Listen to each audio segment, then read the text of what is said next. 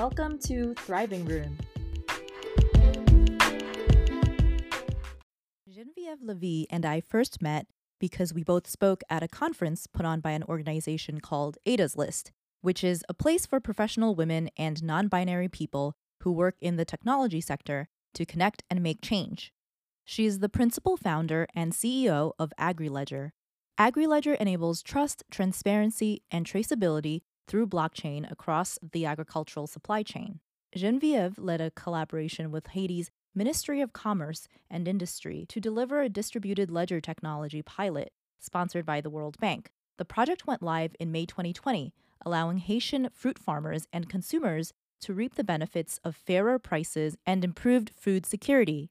I'm excited to bring this episode to you today, right on the heels of a conversation that Jill Malandrino, who covers global markets at NASDAQ, had with Genevieve.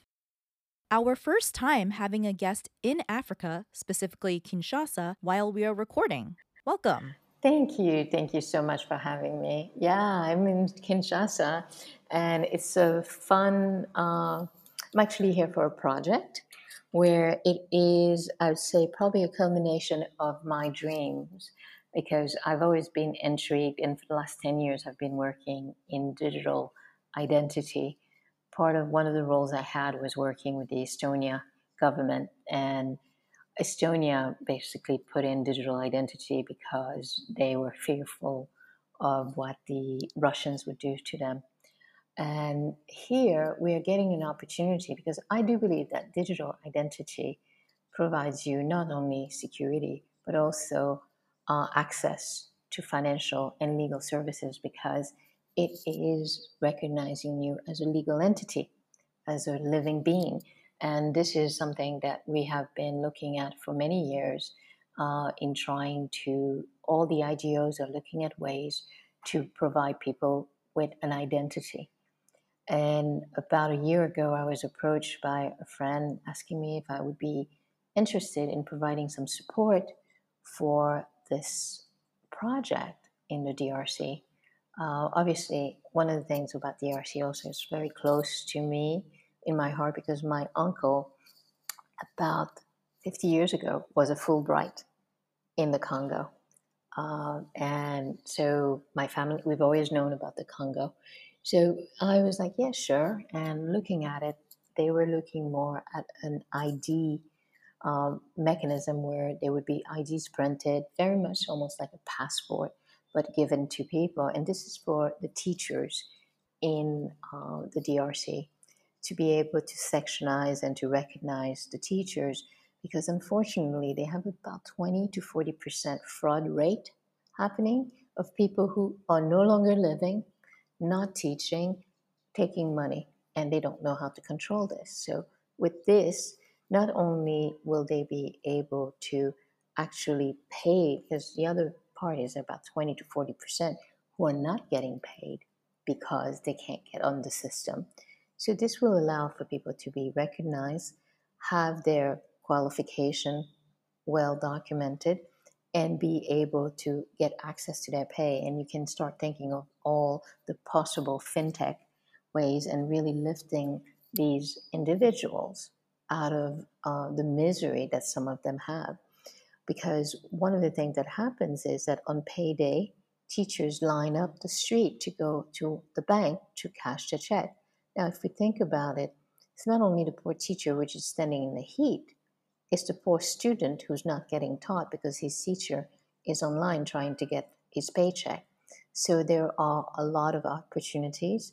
And um, I think that this is a great project because it really is about that digitization uh, pathway, which creates not only the legal, as I said, but also the financial accessibility you have a great ability to recognize domino effects and see more than what is laid only in front of you. For instance, when you were talking about when the teachers are in line, that means that their students are losing out on instruction. Similarly, even the idea of having digital identity, not just to keep track of people, but to give access as the next step to different services. How do you think that you are able to see the picture fully in this way and to imagine the possibilities where some other people might struggle to?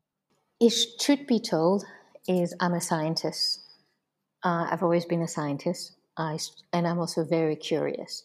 So curiosity makes you seek answers. Sometimes they're not the right answers, but you are always like I spend at least I get up early in the morning. I don't like to talk early in the morning to people, but I spend the time reading. And I'm one of those serial people who are just like will start with something, quickly read it, jump to something else, and really look at the gamut. Everything from technology to what's happening in in the world, or sometimes it could be a scientific piece of paper. And it just fascinates me. And that way it allows you to really be able to understand the different ways things can be approached. Because sometimes, let's say, if we're in banking and finance, we are taught these are the steps that you take. But those are very different when, let's say, you're in manufacturing on how you look at a problem. So, what I try to do is say, okay, this is the way normally we should do it, but is that the right answer? Should we be looking at something else? If it's the right answer, we continue with it, but we also also need to always weigh out. And in my career, I was always kind of like the dream catcher. You know, I don't know if you've ever seen like the Indian. Um, it's like a, a shaman has it, and that's how he catches dreams. And for me, I always like to dream about the impossible and then try to make it possible. What is the most recent impossibility that you have made possible? Ooh. Oh, I I don't know that. I mean, things have. I think that lately things have been going well, which is unusual. Uh, getting to Kinshasa was a feat, I have to say. I get into Jersey and I find out that uh, the person who had arranged my flight forgot to tell me that I needed to have a PCR. Okay? So uh, Jersey says to me, "We're not going to put your luggage in the um, in the boot to go straight because you don't have that PCR. You have enough time that you can go and try and get one, and you can then go over to Ethiopia and then to Kinshasa." I then find out that they forgot to get the visa for me. so, this is after I've jumped in the cab with two huge suitcases because I knew I was going to Kinshasa and then to New York. Uh, I first I went to try and get the PCR at the airport. She says, "No, you're not going to get this for another 48 hours." So she says, "But by the way, there is if you go to the Radisson's parking lot, there is something which will give it to you in less than two hours. And it's three times the price. I'm like, okay, fine, we're going to do that. We get there, uh, I get the test, I go back to the airport, and then find out that the visa has not been released because they went two hours too late and there is no visa. So I said, okay, I just called the hotel, got myself into the Marriott, said, Can I have a Marriott burger? And waited till the next day the visa came in. but then I get to Kinshasa. They was a misunderstanding. They had paid the fees. The people at the visa didn't know that the fees had been paid and they would not let me go. So throughout the whole thing, the heat, the tiredness, I never said anything until I was in the visa office and these people were ignoring me and not letting me go. And I finally said, You're keeping me hostage here. You need to do whatever it needs to be to let me out. But, you know, um, it was, a, I'd say, 48 hours, 72 hour uh, trip because I left my, my house in the morning of Friday and I didn't get into Kinshasa until Sunday late afternoon. But life goes on, you know, you just go, okay. And I think that's going to be the key to traveling going forward because the stress is very heightened. The staff is, and you have to understand them. I don't know if the person who's I'm having to serve has COVID, and that if I catch it, I'm not going to get really sick and die from it. And when you start putting yourself into the shoes of these individuals who are in the front line, you then start understanding why it is key to just relax and go with the flow and not give them lip unless they're keeping you hostage. what a journey. Yeah. And I'm stuck.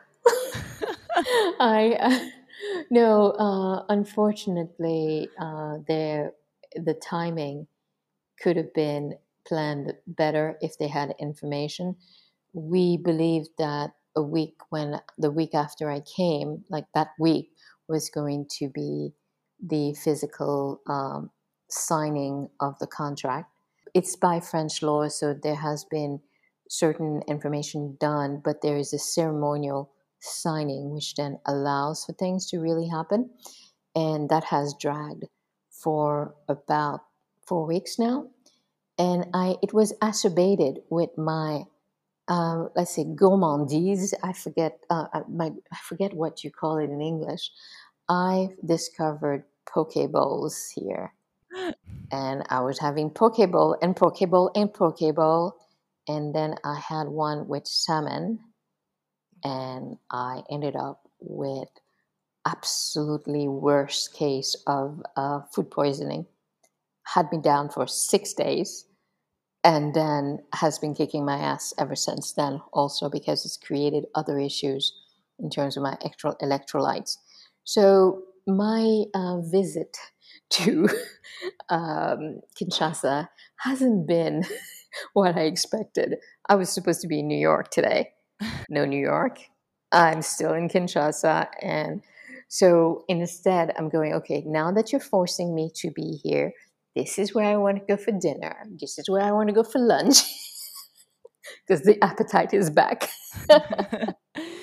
Speaking of how this experience has been different than what you imagined, you mentioned earlier that you had a personal connection to Kinshasa how has your experience been different than what you learned back then? I never had really, unfortunately, my my mom and my uncle didn't speak very much about it. It was my mom's brother. Uh, he was a Fulbright in the 60s in the Congo. And if you remember, that was also when uh, there was the, the coup uh, around that time, and uh, Lumumba. There's a movie by Gregory Peck about it, which I saw, and it's one of the most uh, unsettling movies ever. And as such, because he was getting his PhD in um, social science, and that's why he came here.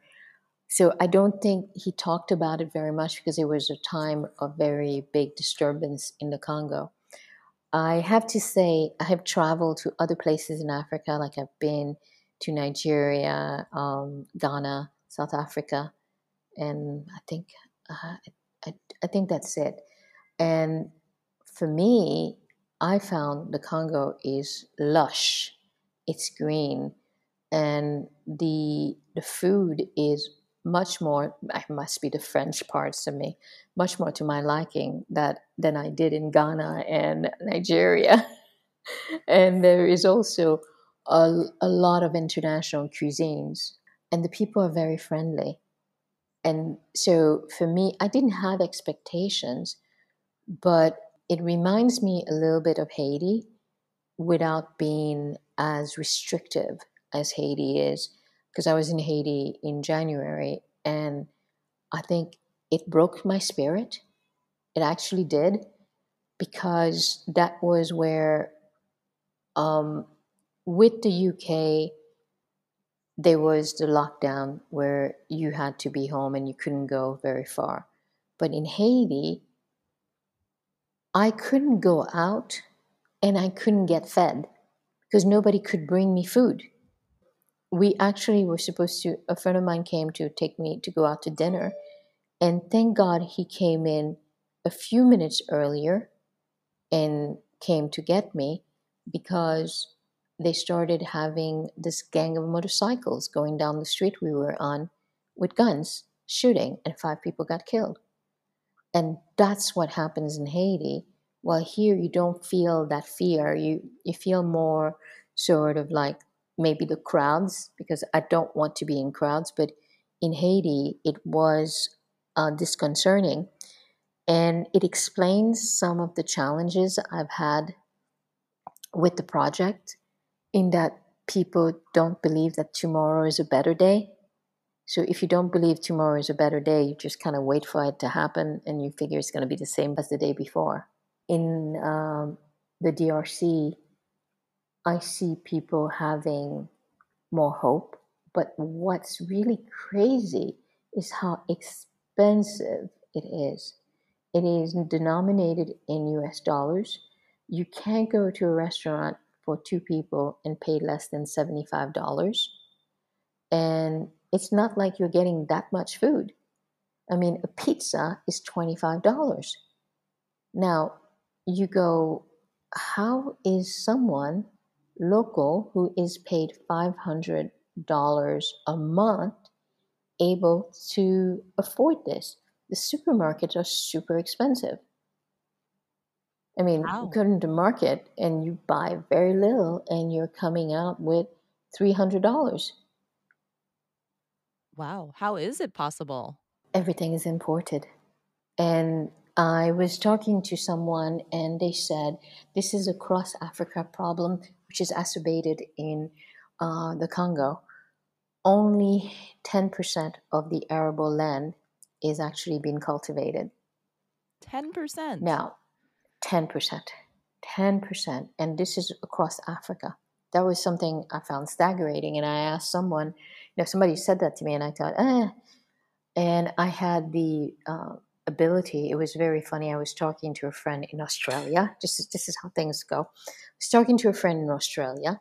She's part of this group I belong to, which is called the Adriani, which is part of the Argonauts, uh, which is a sort of like a cohort of people in very senior position, and we provide support to each other, and we meet once a month uh, virtually, and eventually we're supposed to meet together at some point in, around the world. And we have people in Australia, Singapore, China, Hong Kong, Germany, and then me all over the place, and our moderators in uh, in the U.S. And so she told me that one of the group that she is on the board, which is the African uh, Commerce, um, uh, what's it called, the uh, Business Commerce the chairman was in Kinshasa and he was leaving the next day. So she suggested, Would I want to meet him? So I did. And it was so funny. The hotel lobby had maybe seven tables, and each table, I didn't, I didn't know until after, was waiting to speak to him.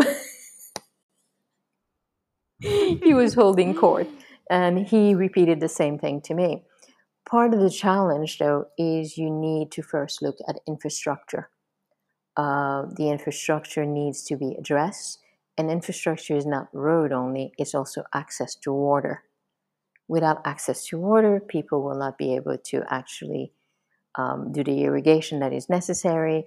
And in reality, that irrigation is more for them to have potable water that they can actually drink and not create any, and also encourage them not to use chemicals. So there are a plethora of projects going on. Um, and I think some of them are also very opportunistic because the the richness of this country they have minerals they have natural resources they have oil and they have three not two three seasons of growing. So it's just getting the people back into cultivation is really going to be the challenge that needs to be done. And this goes into one of your areas of expertise around agriculture. Yes. See, my expertise in agriculture is I become an expert at whichever fruit or commodity or item that you uh, tell me about because what we do is we say we're agnostic to so with AgriLedger, which is um, the software. Um, I say software as a service or food tech application that we've created.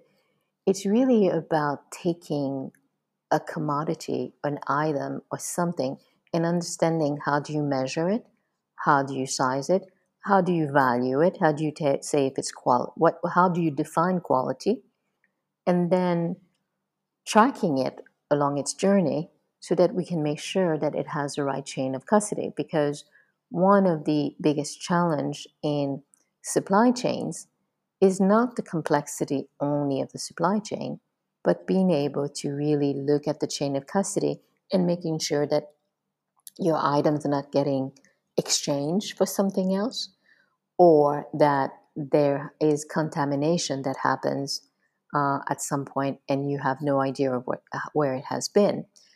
So that's one part of what we do. But the other part, which I think is even more important, and it was like the aha moment for me, because I at the beginning I was going, yeah, traceability is great, and I understand an asset, but I had always called it it was an asset creation, asset uh, escrow. So somebody, I'm giving you the right to carry it for me. An asset transfer, you're paying me cash for it, and an asset termination because it's no longer part of the available for anyone to have. And then when the project came in with the World Bank and they said, not only do we want you to track it, but we want you to make the payment. And that was in my sweet spot because I spent the last 25 years doing payment services, both in corporate and banking. And so this is something I understand very well, and also that I think there are opportunities to innovate with.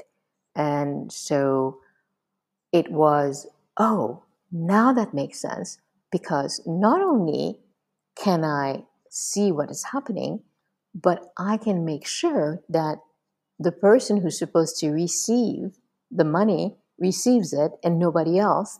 And I don't have to have somebody be trusted to deliver. I'm going to use a bank. The bank is trusted. The bank has fiduciary responsibility and they will make sure that the money reaches. So, therefore, the individual who is due will receive his money the way he should be. So that was a real pivotal moment. And I think that's really the, you know, I, I don't think I speak well enough about it at times because that is the fintech piece. And this is where, for me, I'm not interested in doing a token payment. I don't see that this is something that's necessary because the person just wants to get paid they don't want to have an exposure to something else. So, working with financial institution, we can deliver on this, and I think that this is a role that the financial institution can themselves also uh, collaborate with because they're getting the money and it's sitting in their bank account and they're going to get float by it. It doesn't matter if it's an escrow, you have liquidity as a result in, in your balance sheet. What has your experience been getting financial institutions to work with your company? I have to say, we are working with a financial institution in Haiti. They've been reticent. They, they, they have done quite a bit of work. I'm not going to say they haven't done work, but they've been reticent to be a blockchain node. So they went with their business as usual, their BAU, which is they have an SCP file that is sent to them, and then they send back messages when the payment has been made. And that is not um, the ideal situation, but I kind of understand them because, in a way, they did want to to put the resources that would be necessary to this, and there would be a cost for them uh, in terms of training and in terms of uh, skilling up. the other organization that I wanted to do was to actually be able to do it from the US and changing how it's done. Right now, the buyer pays the broker and the broker sends the money down. If we can have it to where the money goes to a centralized account with a bank, and that bank can then receive messages from the blockchain saying these are the uh, you know you need to send this amount bulk to haiti. Haiti will get their message or you need to move that amount to the haiti um, balance sheet. And these are the people that you need to pay in the us which could be the broker the transportation or anything else which is needed such as taxation. Then we don't have any manual intervention and even any fees that the bank themselves are supposed to get would be part of the calculation which is done by the blockchain. Um, because we are a startup, or let's say because of the place where we were, I think that two years ago, when I about a year and a half ago, when I started talking to the bank about that, uh, happens that my friend leads the open banking and she was totally for it, but the relationship people that I needed to talk to or the uh, business people thought that the risk to me as a small company was too high. So, what they decided uh, to do was instead to um, to say to me, "We'll hold off."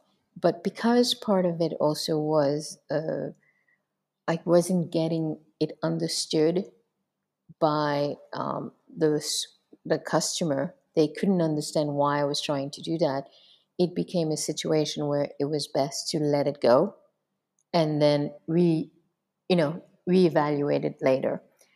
And we are now at the point where we can reevaluate it, and we are also talking to uh, to the bank, the same bank, to see if we can basically work with them. What are some reasons why that bank or other banks may be hesitant to be a blockchain node?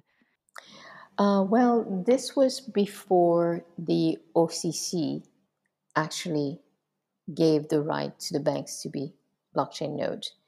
Uh, remember, the only bank which had their own blockchain for a while was JP Morgan Chase, and that was Quorum. And uh, they actually sold it back to ConsenSys. They had ConsenSys um, um, build it for them, and then they sold it to ConsenSys around about five or six months ago. But what happened is that when the Bahamas about three months ago announced about their CBDC, so central bank digital currency, the OCCs, which is the Office of the Currency, uh, said that banks could now be nodes for uh, CBDCs or stable coins. So you have a stable coin. So there, there are now three known um, CBDC. Um, you have the one in the Bahamas, the one in Eastern Caribbean Bank, the one in China, then you have retail one, but um, no one else is really doing a wholesale. Uh, sorry, their wholesale one. The retail ones are the three that I spoke about.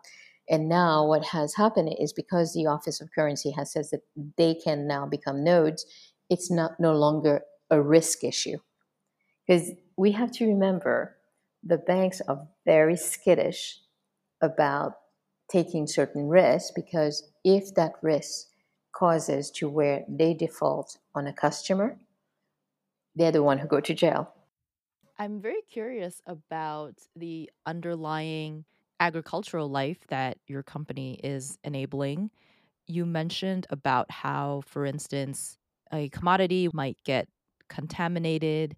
Can you give an example of what is this type of contamination that can happen? Or so let's say the, the fruits are supposed to be washed and they get dumped in water who has not been clean uh, or hasn't been disinfected the right way because the water is to clean it and to remove any sort of chemical or any sort of bacteria which might be on there. And imagine that the tank gets flush, it's not rinsed properly, and now you put another batch in, and that batch gets infected. This is what has happened in the uh, lettuce, uh, or that the washing is not good enough because what happened was that there's runoff from uh, from the ground, the sewer ground, which gets into the patch where the vegetables or the lettuce is being grown, and you get listeria or you get E. coli that is not caught at the um, manufacturing or let's say the packing.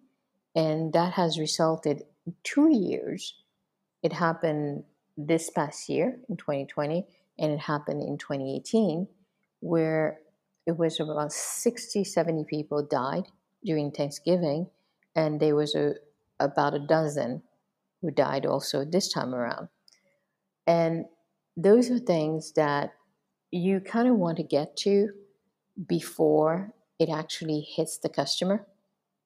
So if you can demonstrate that you are you are doing what's supposed to be, or if you know, let's say I got a batch and you're able to trace that batch back to the farmer which sold it to you, that same information can be also used to look at any other batch that he might have sold to other people or where those batches are in the system. Did you already process some of them and they've gone to the store and pretty quickly you can start pulling them back. So it's this is more for the food uh, safety aspect, but it's very important uh, when we look at how much food is actually being moved around. It became very obvious at the beginning of the pandemic, mostly when we look at the US. Uh, all, you know, like let's say the food which was go, supposed to go to the school didn't have a place to go. So now you had a, f- you were having food being thrown away, milk being um, run down the drain. While in other parts, we had we had people who were suffering from food insecurity. The U.S. actually published at one point around Thanksgiving, six out of 10 people, so 60% of the population, was food insecure. And that's scary. Um, I would be very interested to see in the coming years the um, effect that this may have had in some children, which became kind of malnourished because the parents could no longer work, could no longer make money, which therefore meant that the kids did not get all the nutrients that they wanted or needed. And the other part is that you couldn't go and pick up food from that easily from the the food centers. So I, I think this last year and a half, we we only are at the tip of the damage that he has it has created to not only our psyche but also our physical being. So true.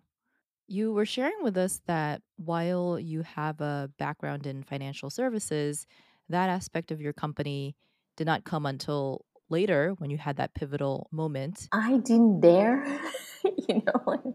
I, I knew that through traceability, you were creating value. But what happens is that a lot of time I looked at what Provenance was doing. So Provenance was to me an amazing project. Uh, this was with um, Jessi Baker, and she did the salmon uh, in Indonesia as part of her thesis and put that on the blockchain. Now, what she put on the blockchain was mostly the hashes. And for me, I then started looking, I said, well, what's missing with this is really the interaction of um, digital identity. So the persons who are touching, uh, who are part of this chain, need to be um, identified. And then also the other piece is that we need to make sure that um, the flow of you know the value is given back to the individual. And when I was thinking about it more was more sort of like them being able to have access to uh, making loans, um, being able to have access to sell to uh, the co-op, but not daring to think that they could actually be more in charge of their destiny in terms of uh, going for market pricing, and that I would, you know, I thought the the bank would be more the role of the bank would be more to actually provide the loan, not provide the payment back. And when this happened with the World Bank and Haiti, that they said, well, we want the payment back, and here's a list of the banks that you can go after and tell them you want them to work with you. It was uplifting because it was what made sense. But as a blockchain solution, um, a lot of people tend to think that, well, because you're blockchain, you're trying to do a token. And I was always very clear that there was not going to be any tokenization.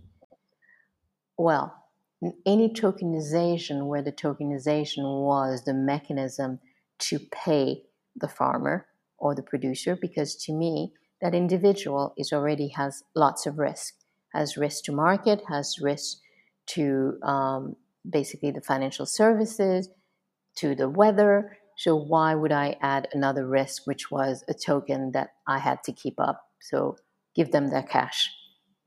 But what I found was that um, you can, and we did play with this, you can look at digitization of the asset. So the asset is digitized, you're tokenizing it. But now you can create asset pools the same way those are already being done in regular financial markets. But you now can start taking uh, commodities which are not normally tracked. You know, we track things like coffee, cocoa because they're so uh, precious in ways. Um, and we do potatoes also, and sometimes the beef.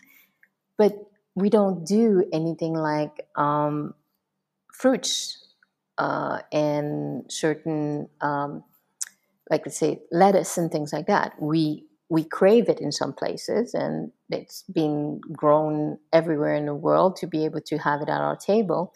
So why couldn't we create these asset pools that allow people to then invest into the smallholder farmers? So really start bringing financial um, accessibility to these individuals. Because if we look at the uh, agricultural investment, it's either in the form of aid or it sits in mega farms or indoor farms at very very high you know like so you you'll get those vertical farms getting very big investment but you won't see a small farmer get the same investment. So now, and why is that? It's because the big one, they know what the risks are and how they are managing versus the reason why the small guy doesn't get it is because you don't know how he's managing. But if you can incentivize him by giving him that access to capital, and you're also allowing either the investor to provide that investment uh, because he wants to feel that he's doing good or has actual return because it doesn't have to be, it's not a donation, it is an investment. You then can create, uh, you can underwrite, you can then start having intrinsically all the insurance which are needed because i think one of the biggest challenge in agriculture is when you have a natural disaster how does that person get back to productivity? We find usually that it takes them seven years to get back to productivity because they have so many debt and also to rebuild what they have takes a lot of money. So now imagine that you put the insurance, the micro insurance in there, and you also provide them with the working capital that allows them to be successful. So I think that then you should be looking at a much faster rehabilitation of the production line. having become so acquainted with farmers, the supply chain that gives us the food that affects our, as you said, physical being so much, how has this influenced the way that you consume and live every day in your life? I'm a pack rat. I go to a restaurant, I don't finish everything, I sit pack it to go. If I can't eat it, I will make sure, you know, many a time I'm traveling places where there are people who want, I'll give it, but I don't waste food. Uh, I have I have never been a food waster, but now I revere food.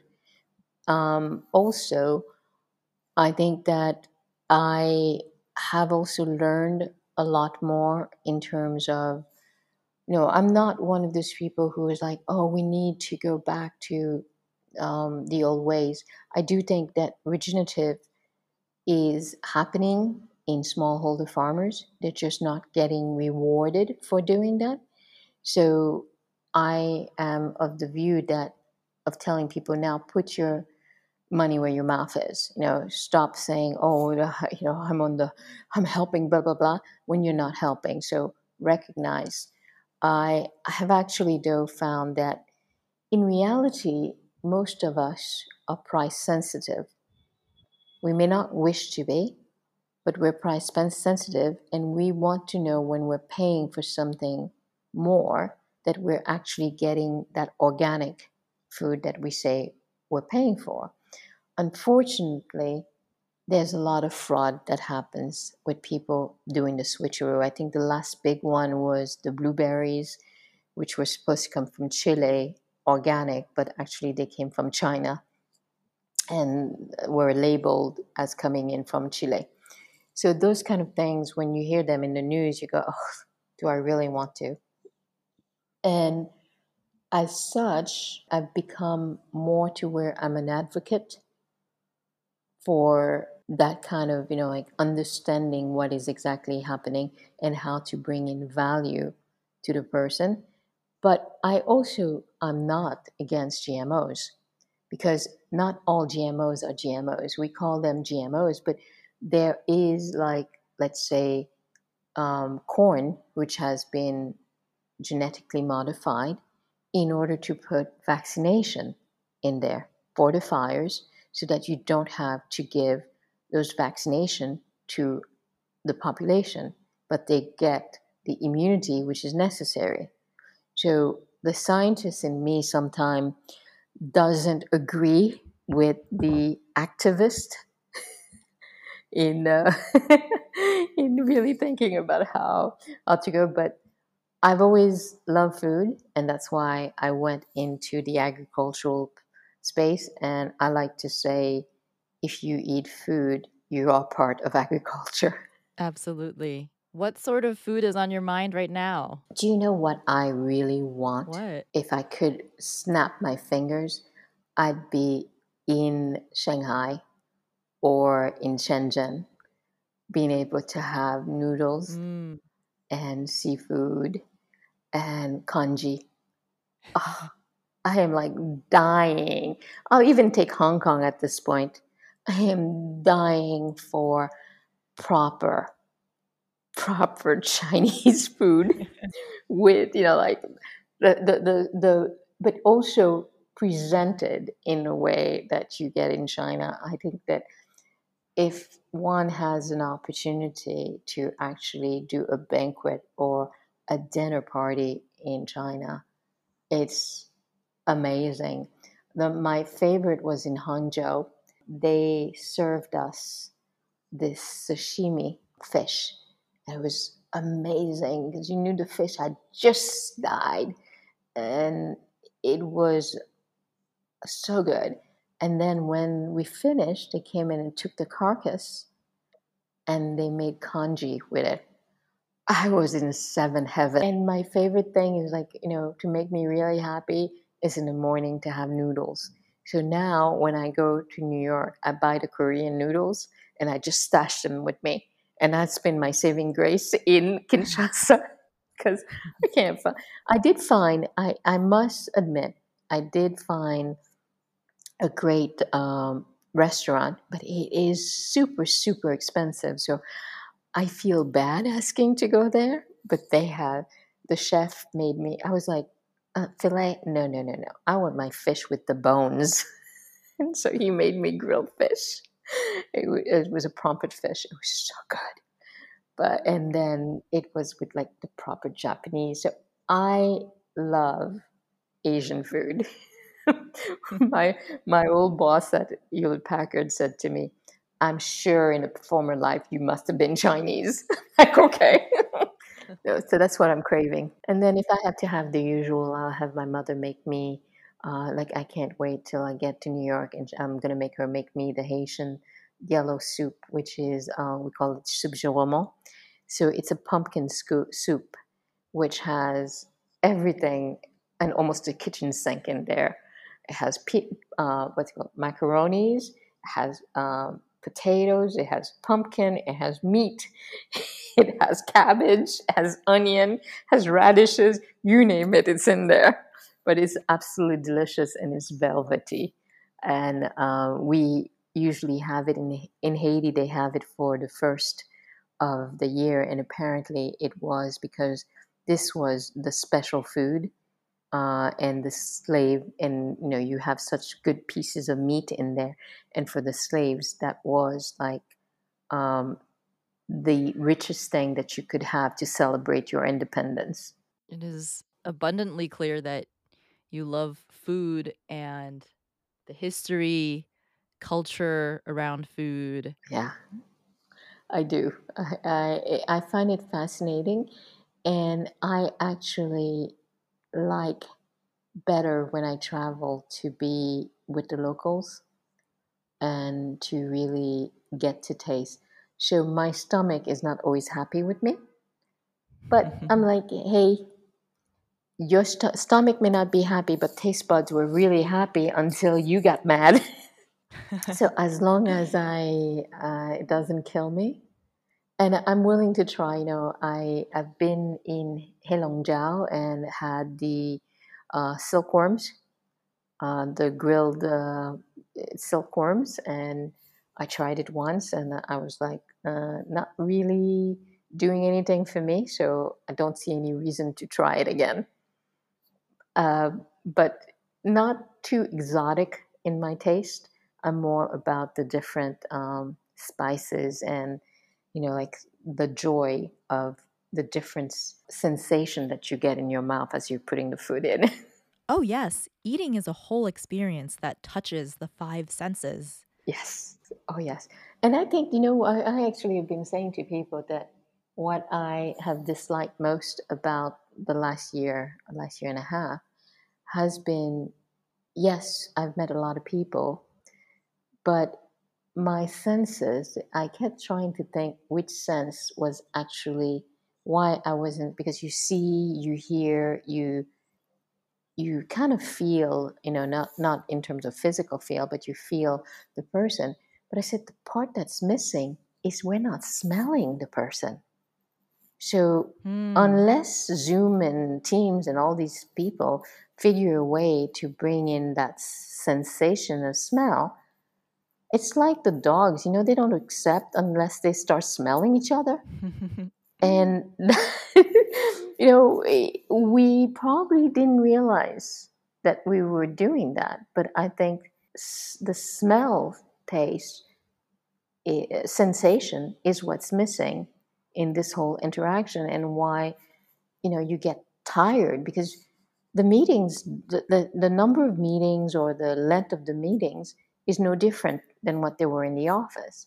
Maybe for some people who didn't have to go to meetings, now they have to go to meetings. But for me, I was used to spending seven hours going back to back to meetings and then basically having time to crash in the evening to, to catch up.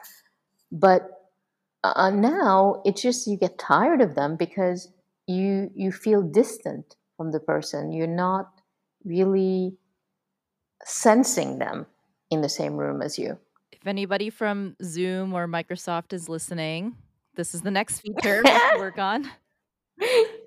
Yes. we should tell Eric that because they were very proud uh, to announce that now they have through Zoom, where they've kind of copied a bit what Teams was doing, which you could put people in different, uh, like let's say, arena, like a, uh, like uh, you put them in a classroom setting or benches. Uh, so Zoom is also doing that uh, now. So maybe Eric Yuan can figure out how to send us these senses so that our nostrils will also get picked up at the same time. yes, straight away. We'll get Eric on it. yeah. Oh, he does follow me on on LinkedIn, on uh, Twitter, so maybe I'll ping him on there once we post this. Absolutely. yeah, no, we started because I I actually have been using Zoom for almost ten years. Uh, I yeah, I uncovered it when it was just at the beginning, and for me, I was like, wow. One of the things that people don't understand is you don't need to download the software. Just find the number and dial the number in. So, uh, which wasn't something that you could do previously with um, the uh, what's it called, the one from Cisco, uh, which is uh, WebEx. WebEx doesn't allow you to dial. It allows you to dial in, but it doesn't allow you to make your whole thing audio, which Zoom does. So when I uncovered that, I was like, this is great. And also, when working at the time, I was working with India and Africa, and it was so much easier because all they had to do is get on the internet and they could connect. So it's been, um, so it was very funny when I did my started leadership program in 16, 17. I also ended up getting a job in Ireland, and I said, guys, I can't come in every other Monday to spend to be until nine o'clock in London and then have to go back. So I said, let's use my Zoom uh, meeting because Skype was terrible at the time. Skype, you would be doing a call, things would drop, people didn't know, and so funny enough, uh, the next I said so it worked. A lot of people from my class also started using that, and the next year I gave them a an account. So it's 2017, 2018. And then 2019, they said, We're not doing this anymore. And then 2020 came in. They had to go get their Zoom account because nobody could come to class. I'm like, okay, you had it for free. I was paying it for you for a year and you didn't want to use it anymore. But uh, they ended up having to do everything remotely. Um, so it, it's it's really changed the way people perceive and also the effort that one has to do to be able to connect. For me, it wasn't new because I've been used to working for so many years with distributed teams. And uh, when I was at Hewlett Packard, you know, there were days where you were on a call at 11 o'clock at night so that the team in uh, London could get in at um, 8 o'clock to get on the call. And so we would rotate. And so I've always been used to where you call whatever it's needed and you're doing it with colleagues which are far across the world and you just do what's necessary. So didn't feel different about it. Where I felt different was really being told you cannot move. Drove my husband crazy. what about the past year and a half has made you grateful? I am grateful for, and I have to say it, for the love my husband has of me, even though I put him through hell. uh, I'm grateful that those in my family which got sick, nothing, you know, like they were not well. My mom and her husband caught COVID in April last year, and my niece and nephew caught it in uh, February, and they all survived. And so I think that I've been grateful for family, for friends, and I have to say the Argonauts also because um, with these, like, there's seven of us, with these individuals, it was an opportunity every month to, at the beginning it was every two weeks, but every month to actually have somebody to share with who was feeling or having the same kind of challenges you were having. Uh, between April and May, I was supposed to go to the Middle East, go to Africa, go to the Caribbean, then go to the US, go to Haiti, go to Canada. And I was going, oh my God, how am I going to do this? And all of a sudden, it was it didn't matter because nothing was going to happen, and everything had to be now remote. I was so used to not being at home all the time and so used to being on the move that I had to readjust myself. And part of that has been where my husband's expectation, and I don't blame him because he can't cook for nothing, was that I would make the meals. And so that became sort of the routine of how do I break my day to go make sure that I put something for us to have for lunch or for dinner, which meant there was a few well burnt pieces. I think I think at one point I, I basically said, okay, I'm going to stop because I'm burning too much chicken. but um, it's charred. Char- yes, it was. Uh, it was a new color, honey. It's black. It tastes a little bit. No, just scrape it off. no, but um, it, it also we live in a farm in Jersey, so it was great that it was grateful that we had moved there because if we had been somewhere else, he wouldn't have had um, the hobby. And basically every day he was coming in with something else or would come in and said would you like me to go get you some chard would you like me to get you some spinach? Would you like me to so really started um, experimenting with my cooking which was fun also. And I, I love cooking and it was interesting to be able to do different things with vegetables which for me wasn't something I was I had been brought up with. So um, I started making. I realized I didn't have any Indian spices. Ordered them online and started making all kinds of curries, and it was really good. He ate all of them. yeah. And we are grateful for you too, for everything that you're doing to help local farmers be able to access the value that they're creating for everything you do extracurricularly to support women's voices. Thank you. Thank you very much. It is my pleasure. And I, I think that I've always said uh, pay it forward. I must say, this is probably what I'm grateful for um, more. This year, this past year, could have broken me uh, because there were so many things that didn't seem to be going the right way. But anytime I needed support or I needed help or I needed a divine intervention, she took care of it. Because I like to think sometimes God is a woman. And um, it really, you know, it, it really helped me see the way and to sort of navigate through the waves that there are. And um, part of that has also been, you know, sort of working in trying to make sure that we can look to get more women in technology. I don't say it in blockchain, I say in technology. And also to get them to find their voices, to be able to demand and expect what their dues are. And that is uh, very much key for us to be able to, as women, uh, be successful. I was very lucky that my mom always um, told me to understand the value of myself and not to let anybody else devalue me.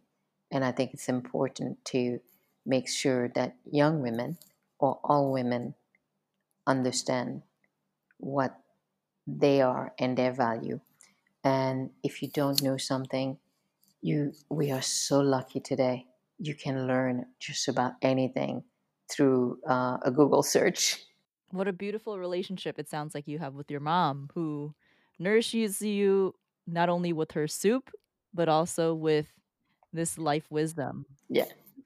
You should see. Uh, while I've been here, she's been sending me every day she sends me either images or she sends me um, little messages telling me she loves me and she can't wait to see me. So it's really cool. You know, I mean, um, at my age, you would think, ah, but it's great to have. And we know we're we're about to come into the U.S. with Mother's Day. Uh, I think it's just passed in in the UK, but um, American Mother's Day is this weekend. I had hoped to be with her, but she also has been taught. We always mess up with her that we celebrate uh, the Haitian Mother Day, which is at the end of the month. So I might actually surprise her this year and send her flowers so she gets them on Sunday. Every day is Mother's Day. That's the reality of it. Because when, and if we look at what has happened with the pandemic, it's been women, and mostly women with children, which have um, I don't want to say suffered, which have been disadvantaged the most because they're the one who have had to provide the care to the child.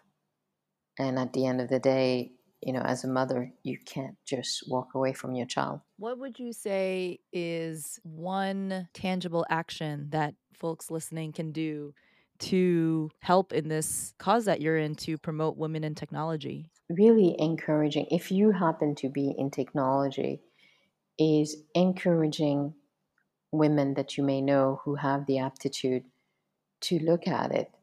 And also, I think it's, for me, I think it's one of the best, you know, if eh, you, you don't need to be in an office to be a developer, if that's what you choose to do.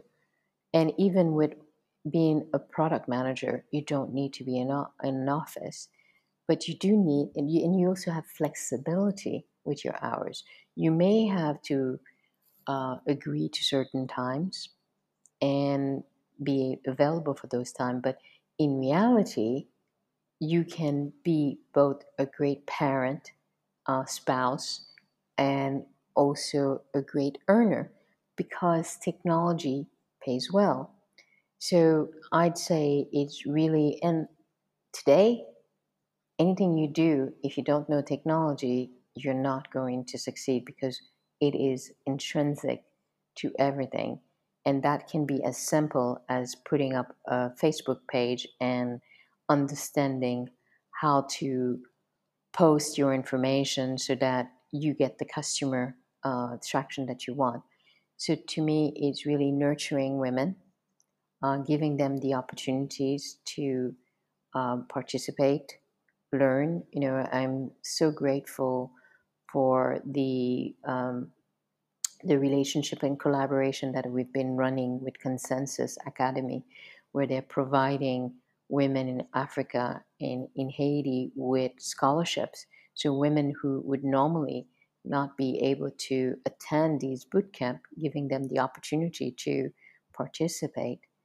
And that's really what has to be done is paying it forward and uh, nurturing those who are coming from behind and letting them know that it is not impossible, but possible. It is possible. Going back to your ability to imagine the possible. Yes. Thank you so much for the stories and experiences that you have shared with us today. For people who would like to keep up with you, where would you recommend that they go? So, I am a true American, LinkedIn, Facebook, uh, Instagram, and it, Geneviève Léveillé. Uh, and also, the company is at AgriLedger on everything. And I'm hoping by, hopefully by the end of June, we will have a TikTok account up and running. I can't wait. That's the one I would. We're looking to do a campaign, so watch the space. Oh, I will be watching. Thank you. I learned so much. I learned about the Congo, Haitian yellow soup, and Genevieve's passion to use technology to help create financial accessibility. Thank you for listening. As always, visit thrivingroom.substack.com to see complimentary resources. See you next time.